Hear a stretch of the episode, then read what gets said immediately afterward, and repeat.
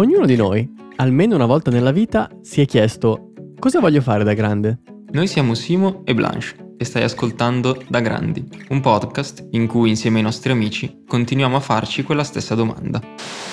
Ma la, la vera passione è nata poi in realtà, uh, me lo, questo me lo ricordo come fosse proprio, cioè lì è nato tutto con uh, nell'estate del 99, quando è uscito Blue Dabba Dabba Da. Questo è Da Grandi e oggi parliamo con Diego. Nome, Diego, cognome, Santin, età, 34 compiuti da poco. numero fortunato, Il 9? film preferito, No, che cavolo, questo mi coglie impreparato. Ne ho tre, ma adesso me li devo. Uno me lo ricordo sicuramente che è Jurassic Park, però più per eh, da quando l'ho visto da piccolo. ottima scelta. Libro preferito, Ehi, libro preferito. Non, non può esserci un libro preferito. l'ultimo che hai letto. Vabbè, teniamo questa risposta, non può esserci un libro preferito, mi sembra. Allora, ho letto Spillover su come le malattie e le pandemie si creano. Ehm, titolo di studio, Laurea magistrale in ingegneria energetica di specializzazione in produzione e conversione. interessante, ci riattaccheremo. Sogno nel cassetto, Porca miseria. Ma questa è un- è un- non è un'intervista. le facciamo a tutte, no? Queste, queste le facciamo a tutti per iniziare, sono uno spartiacque, uno spaccaghiaccio. Sì, tipo vincere la Champions, come sempre. Un sogno che si, si sta realizzando, ve lo dico qua. Praticamente riportare delle persone nel luogo in cui sto vivendo adesso e rifarglielo riscoprire. Ok, ok, quindi una specie di guida al- alpina praticamente, no? perché vivi in una zona, eh, adesso senza dire nell'indirizzo, però in una zona montuosa del nord Italia. Esatto, molto a nord, al confine con la Svizzera, molto montuosa e che è stata un po' dimenticata da- per tanto tempo da, eh, come dire, dalle rotte turistiche e dalle rotte anche di chi ci vuole andare a abitare. Però stiamo lavorando insieme ad altre persone del luogo per eh, ricreare invece un interesse verso questi luoghi molto molto belli. Professione, l'ultima domanda di questa sfilza di domande. esperto e consulente di audio branding come prima professione, adesso docente di audio branding anche in più scuole legate a quell'argomento e nel frattempo start-upper lanciando la- una tecnologia musicale legata al mondo dell'intelligenza artificiale. Beh, molto bene, qui la- lascio la parola a Andrea che adesso... Sì, no, no, appunto. Quindi in- diciamo che in generale questa passione per l'audio audio branding ce l'abbiamo, siamo al top. Io quest'oggi faccio la parte di quello che prende i popcorn e fa l'ignorante e ascolta perché siete decisamente più esperti di me in materia e sono l'auditore, l'uditore medio, auditore, come si dice? Eh? L'ascoltatore, medio che non, non sa niente. Ecco, esatto, volevo fare il finto aulico. Quindi niente, partendo da questa fase, tra virgolette, presente, cosa fai? Cioè, ti alzi la mattina e, in particolare su questa parte di audio branding, che mi sembra di capire la prima che hai citato, quindi immagino anche la più consistente. Ma allora, forse che cos'è l'audio branding? No, visto che l'ascoltatore medio non lo sa. Però l'audio branding è una branca del marketing che si occupa di creare identità sonore per, eh, per marchi o aziende. Quindi eh, faccio sempre l'esempio della trasposizione dell'identità visuale, di logo, corporate identity, tutto il mondo de- di- di- legato alla, all'immagine di un brand sul piano, sul piano musicale e sonoro, quindi creazione di audiologhi, musiche per eh, spot, eh, quando una volta si poteva andare negli spazi e nei retail, playlist e paesaggi sonori di ambientazione sonora. Nell'epoca pre-Covid. Esatto, ma aggiungerei tutto lo studio strategico e l'implementazione, quindi andare a quello che è creare proprio l'esperienza sonora di- del brand, non solo fare un audiologo perché avevi fatto, ma un audiologo che serva. Quindi se serve lo facciamo, se non serve non lo facciamo, eccetera, eccetera. Quindi No, interessante, cioè personalmente avrei pensato, no, quando ho detto tipo fare le playlist per i retail, piuttosto che queste cose qui, non l'avrei incluso io me medesimo, vabbè, io il minimo di queste cose più o meno anche io le mastico ogni tanto, non sull'audio, ma in generale sul branding, eccetera. Beh, interessante questa roba anche dalle cose più semplici, no? certo, Delle esattamente. E poi che hai detto anche se, si- se serve si fa, se non serve non si fa. Su questo immagino, non so se ci puoi raccontare qualcosa, vabbè, qualche progetto, non lo so, però che sia una di quelle cose che spesso arriva dopo no? nell'identità, o almeno per come è in questo momento strutturata la comunicazione aziendale. Cioè se io penso devo mettere su una startup o comunque una, qualcosa che ha bisogno di un'identità, penso a quella visuale, no? magari penso a dei values, a dei valori d'accordo, e poi li declino con un logo, un font, un nome, tutto qui.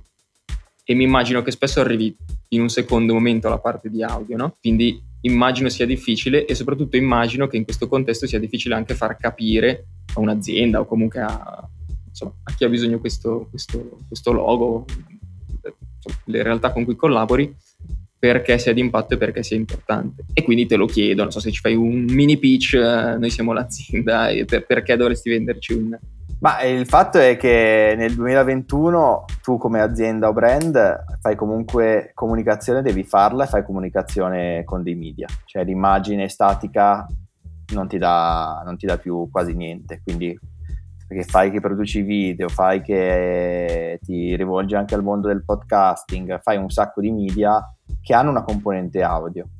E per, eh, per due ragioni è interessante lavorare in maniera specifica sull'audio come, con un'ottica di marketing. Uno, perché come tua brand identity, visto che comunque un, dai un messaggio, tanto vale che piuttosto che utilizzare, so, delle musiche che vanno bene ma non hanno uno studio dietro per cui non ti rappresentano veramente, può essere controproducente per, per la tua immagine. Cioè una scelta sbagliata ti può far comunque percepire in maniera sbagliata.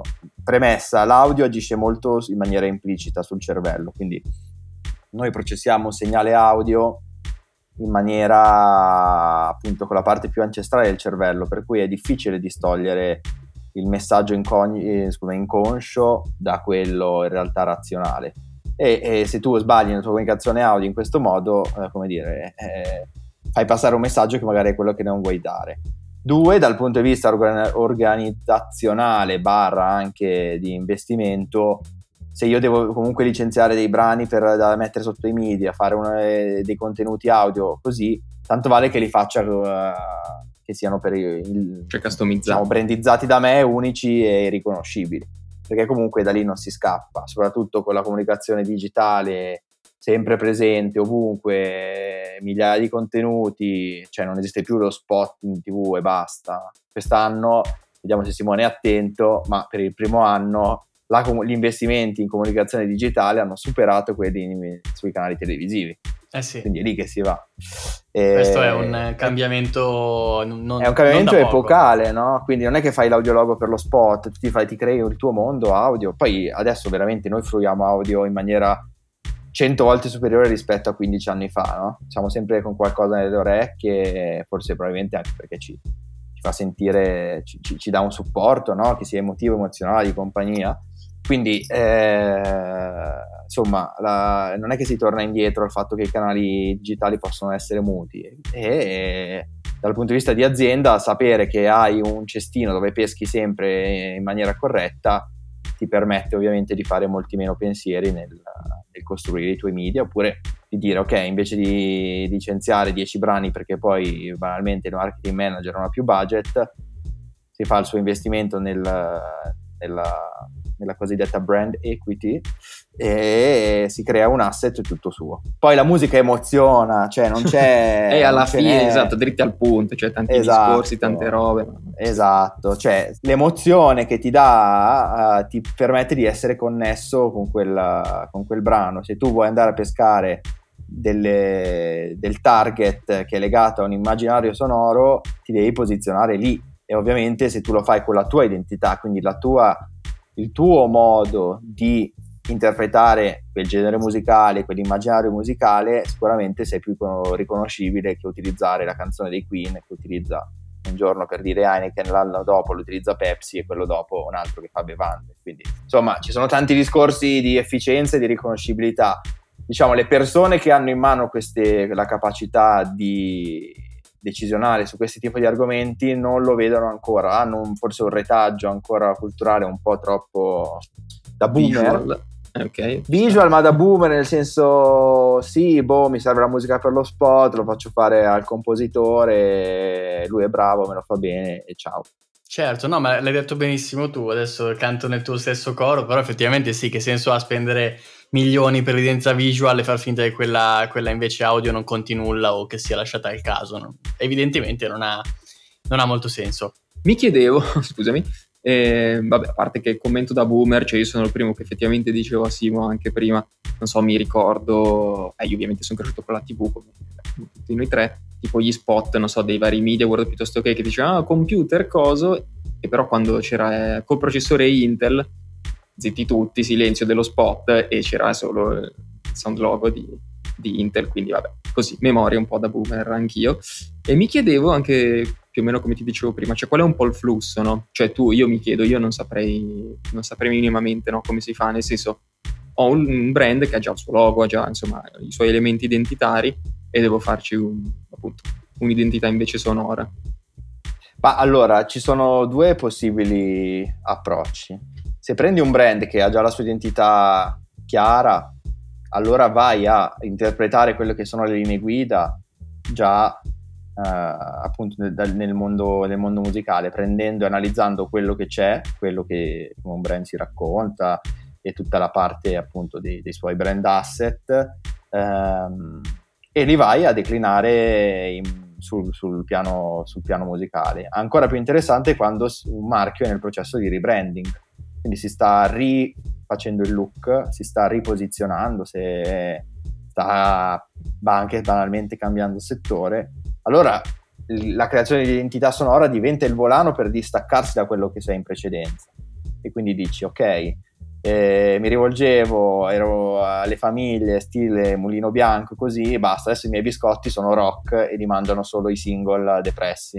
Eccezionale. E per dire, no, allora, Andrà lì... sicuramente bene questa storia di rebranding. Comunque. Esatto, però nel senso, eh, quello potrebbe essere, cioè quello è ancora più interessante perché tu crei addirittura un nuovo, una tua nuova immagine e associ anche, aggiungi un posizionamento dal punto di vista sonoro per cui viene tutto studiato in coordinato, mentre magari se tu il brand ha, dire, già, non ha intenzione di, di, di, rifarsi il look ma vuole solo aggiungere un asset, vai a pescare da quello che, che loro già, loro sono già, come andare a... Che, appunto dai, dai, loro brand asset, parlare con le persone all'interno del brand, eh, fare in modo di capire come si, si pone su, verso i, le persone. Da, da, quest'anno non si usa più la parola consumatori, eh? la musica è per le persone, perché la musica per i consumatori non mi piace più. No, no, ma è giusto, è giusto. Eh, anche su tutto il resto, al di là del... Mm, cioè, vabbè, sono persone, siamo tutti persone che consumiamo, ma il target, eh, tar- targetizzare la musica sui consumatori non è, non è, così romantico come dire faccio musica per le persone. No, anche perché come, come hai detto prima la musica emoziona e esatto. emoziona le persone, non i consumatori. I consumatori non esatto. si emozionano, i consumatori consumano esatto. per definizione, quindi lasciamole emozionare le persone. No, scusami, di, di nuovo io te, te, lo richiedo perché vabbè poi non, non voglio rubarti nei, nei, nei, segreti del vestiere né niente, però appunto mi immagino c'è il brand XYZ che ha il suo bel... Uh, lettering graziato, il suo logo giallo e blu e questo e quell'altro, non lo so cioè, non so, mi chiedo perché non avrei la minima idea. Cioè, ci abbiamo messo una, mille anni a pseudo scegliere una musica per, per, questo podcast, e, grazie anche al tuo aiuto. E dico io, io ero totalmente perso, cioè non saprei minimamente dove muovermi. Quindi non, non so, nella pratica ci sono. Ai tal colori si associa questo al graziato. Beh, certo, si, si lavora molto di si lavora molto di associazione, di analogie, altre, altre figure retoriche o altri metodi per pescare da, da mondi diversi le sensazioni che la musica ti dà. Cioè, la, il potere che ha, che ha la musica e il suono in realtà è che oggettivamente ti trasmettono una sensazione. Cioè, una scala di Do maggiore trasmette la stessa sensazione a tutti. È ovvio che uno deve avere un po' di padronanza di questi, di questi mezzi. Cioè, fortunatamente io non sono un compositore, sto adesso riprendendo a studiare pianoforti, così, però forse per attitudine, forse perché ho iniziato tutto facendo il DJ, ho la capacità di scegliere la musica per quello che voglio eh, trasmettere, per la sensazione che voglio dare. E ovviamente eh, questo è un lavoro, cioè già la scelta di brani che si associano, appunto come dicevi tu, ai colori gialli-blu o al, al, al font graziato tutti questi tipi di ragionamenti partono dal fatto che ti rendi, cioè una persona, diciamo, come me, si rende conto del fatto che un brano riesce a trasmettere quel tipo di, uh, di sensazione piuttosto che invece trasmetterne un'altra. Eh, si inizia così, si inizia a pensare, a fare un brainstorming, a, a capire, ok, questo brano è abbastanza sveglio, eh, diciamo smart, innovativo, eccetera, eccetera. Bene, andiamo a prendere dei riferimenti per cui ovviamente musicalmente siamo in quel mondo lì. Poi è ovvio che ci sono centomila, tantissimi brani da cui pescare, poi ognuno ha il suo background culturale. Sì, sì vabbè, è chiaro che non è una scienza. Ecco. No, esatto. La parte di scienza in realtà c'è, ma nel senso che è l'associazione che, diciamo, l'associazione vincente è scienza, nel senso che tutti i concetti che ci sono alla base sono concetti neuroscientifici, per cui noi a un determinato eh, intervallo musicale rispondiamo in un certo modo, ci crea una certa sensazione, un certo tipo di progressione armonica fa lo stesso, eccetera, eccetera, eccetera. Eh, come i colori, giustamente. Esatto, è, è ovvio che poi culturalmente siamo influenzati da quello che, da come siamo cresciuti, no? Però, uh, quindi se diciamo, se, se noi che siamo più o meno cresciuti in una società occidentale abbiamo dei riferimenti musicali per cui che, sono, che valgono tutta la zona dell'Europa, più o meno in tutta la zona del uh, Nord America, eccetera. Se andiamo magari in Medio Oriente c- bisogna fare dei ragionamenti un po' diversi, però non è che non sono validi queste, questi, questo tipo di pensiero. No, no, molto chiaro, ti ringrazio. E non l'abbiamo detto, eh, lavori da solo sostanzialmente, giusto? Al momento sì, sono un consulente freelance e in realtà sto mettendo insieme una squadra di eh, professionisti per eh, iniziare a creare una realtà strutturata. Però ci, arri- ci arriviamo, sul futuro ci arriviamo. Facciamo invece adesso un passo indietro nel tempo, riavvolgiamo i nastri. Quando eri piccolo, ti ricordi cosa volevi fare da grande? Allora, Sicuramente il, uh, il ferroviere. Ma il ferroviere, no, il ferroviere chi è quello che guida i treni? No, quello, quello che guida i treni, il macchinista, ah, okay. il macchinista. Ah, eh sì, è uno di quei lavori che effettivamente da piccolo erano l'astronauta, il, il ferroviere, il calciatore, comunque lavori... Eh beh, i treni sono diciamo... fighi, cioè ci sta. Cioè. E poi cosa è successo? In che senso cosa è successo? Eh, volevi fare il macchinista, perché non fai ah. il macchinista? Andiamoci per passi, per passi. Eh, c'è, c'è, stato qualche episodio premonitore che già faceva intuire magari la tua passione per la musica? Ma io ricordo che, mh, mm, diciamo che, vabbè, ricordi da piccolo, però penso come tutti, forse voi no, perché siete un pochino più giovani di me, però avevamo il registratore Fisher Price, non so se avete presente cosa sia. Mm-hmm. Esatto. Bellissimo. Esatto, era un registratore che, aveva, che aveva anche un microfono al suo interno e a cassette ovviamente e lì ho i primi ricordi con la musica, nel senso di queste tante cassette con uh, le storielle e, e, compagnia cantante. Poi, mh, la, la, vera passione è nata poi in realtà, uh, me lo, questo me lo ricordo come fosse proprio, cioè lì è nato tutto con, uh, nell'estate del 99 quando è uscito Blue Dabba di Dabba Da. E... Eh, e lì è nato proprio, lì è nata il mio interesse verso il mondo del, di quel tipo di musica e della, del mondo della notte. E, e niente. E, eh, che poi hai fatto il DJ, hai detto giustamente prima accennato. Esatto, poi ho iniziato a provare a fare quella cosa lì, poi ho fatto un po' di cose. Dai, il DJ me lo porto avanti al di là di, di quest'anno che è un annus horribilis, però me lo, me lo, porto sempre avanti nel cuore, cioè ho sempre i, i piatti, il mixer e tutta, tutta l'attrezzatura. Anzi, io non vedo l'ora in realtà che si potrà andare a, a suonare fare feste. E da lì, niente, sempre appassionato del, del lato DJing, no? quindi della selezione, della festa, così. Poi vabbè, io sono intanto da buon appassionato anche di cose tecnologiche, mi sono buttato sull'ingegneria, ho fatto tutto il mio percorso così. E... Esatto, questo è un, altro, è un altro nodo che ci interessa molto. Tu hai detto che hai studiato ingegneria energetica eh, con la specializzazione, non, non mi ricordo. Produzione e conversione. Produzione e conversione, che sembra una cosa abbastanza tecnica. Sì, è tutto il cioè, mondo. Non una cosa che esatto. dici, non sapevo che cazzo fare, ho fatto gestionale. No, hai fatto una roba abbastanza. con tutto rispetto per gestionale in con- tutto con questo. Tutto rispetto comunque, per vabbè. gestionale, Insomma. che gli vogliamo bene. Però effettivamente hai fatto una scelta abbastanza cazzuta, no? E, e cosa, cosa pensavi? Cosa avevi in mente all'epoca e cosa invece ti ha portato? Magari puoi ripercorrere anche, non so, quegli anni. Anche perché l'hai portata a termine, no? È finito. Cioè, la lavora- eh, Sì, ok. sì, ma io sono, cioè, ho anche lavorato proprio come ingegnere prima di, di buttarmi nell'audio branding, anzi, eh, no, io il mio percorso l'ho fatto e mi, mi interessa tantissimo ancora tutto quel mondo lì, anzi, avessi due vite le porterei avanti tutte e due, eh, cosa che conto anche di fare.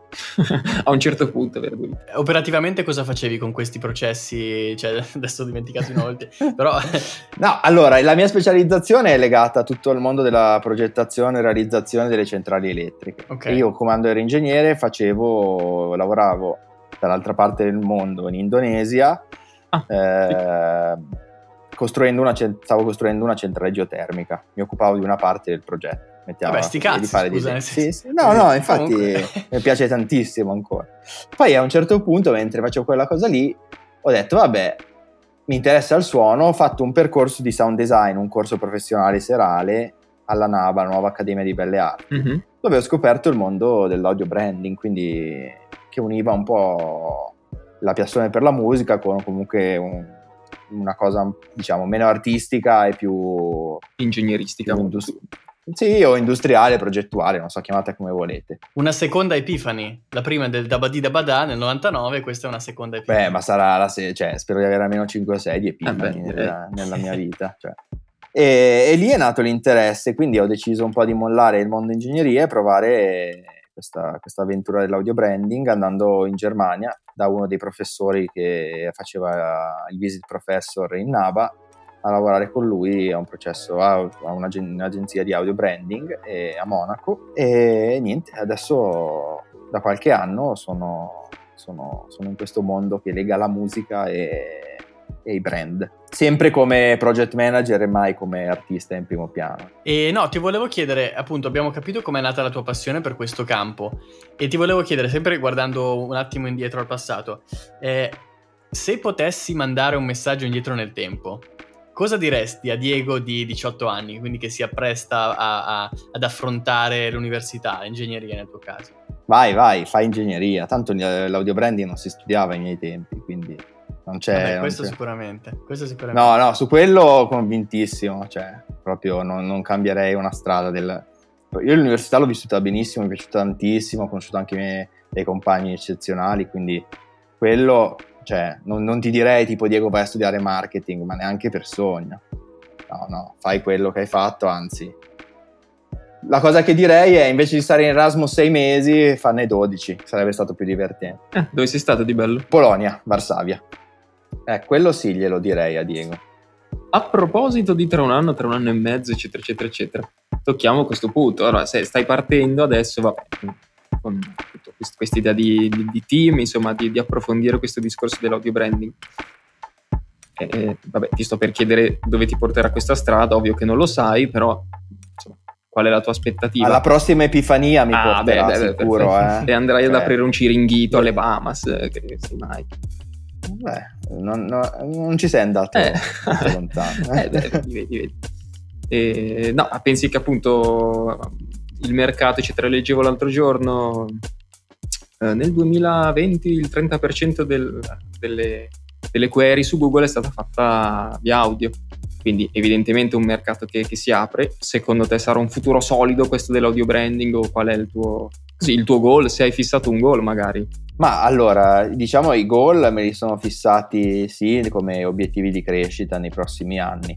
Eh, allora, devo essere sincero, la pandemia ha rallentato un po' questo processo di, eh, di interesse verso l'audio branding, ma nel senso che iniziative che sono abbastanza strutturali, cioè non è la creazione di un podcast, che comunque è il contenuto che faccio invece di fare, non so, di andare a sponsorizzare un evento da- nell'ottica marketing, è un qualcosa che si va alla radice del, del marchio, alla- ha bisogno di un processo di creazione per cui diciamo, il brand deve essere pronto a farlo. Ovviamente in, in situazioni di emergenza in cui le priorità erano tantissime altre, sono pochi quei brand che hanno in realtà rivoluzionato la, la loro comunicazione. Comunque l'audio sì, l'audio è un, è un, futuro, cioè si aggregherà e si uh, aumenterà nella sua dimensione di, diciamo, di, di, strumento di comunicazione quanto è stato il video o l'immagine nei pross- nei, negli scorsi dieci anni. Ecco.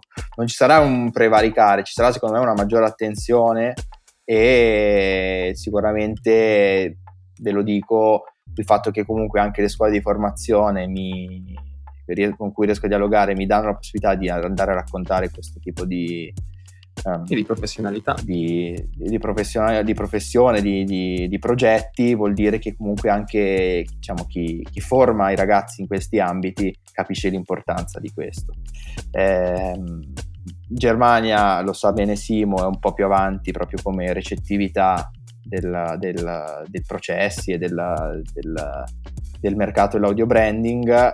In Italia vediamo, diciamo l'obiettivo è quello di iniziare a diventare, di essere uno dei padri fondatori, chiamala così come, come vuoi, o di maggiori esperti di audio branding in Italia. E questo è un po' l'obiettivo da qua a due, tre, tre anni prima del Ciringhito. Vabbè, e ripartire dal Ciringhito, beh, vabbè, non male, non male, non male. Allora, noi chiudiamo sempre con una domanda eh, spartiacque che, vabbè, per adesso abbiamo... Che è secca, sto giro è secca e non... Mi raccomando. Non ci sono dubbi. Vuoi farla tu, Blanche? Vabbè, la domanda, la domanda è molto semplice, è una a, a question ed è la seguente. Harry Potter o Signor di Anelli? Nessuno. Ecco. Mannaggia. Eh, eh, non ci siamo, non ci siamo. Mai visto nessuno, mai letto nessuno di quei... Vabbè, allora giu- giudizio onesto che allora ti, ti, ti astieni, eh, giustamente. L'unica cosa che ho visto, com'è che si chiamava? La parodia del Signore degli Anelli. È lo sparione degli Anelli. Vabbè, ah, ecco, quello da. vale, però quello notevole, notevolissimo quello. Hai ascoltato Da Grandi, un podcast di Andrea Bianchi e Simone Broggini. Se ti è piaciuto, puoi seguire Da Grandi Podcast su Instagram e ascoltare gli altri episodi qui su Spotify. Alla prossima!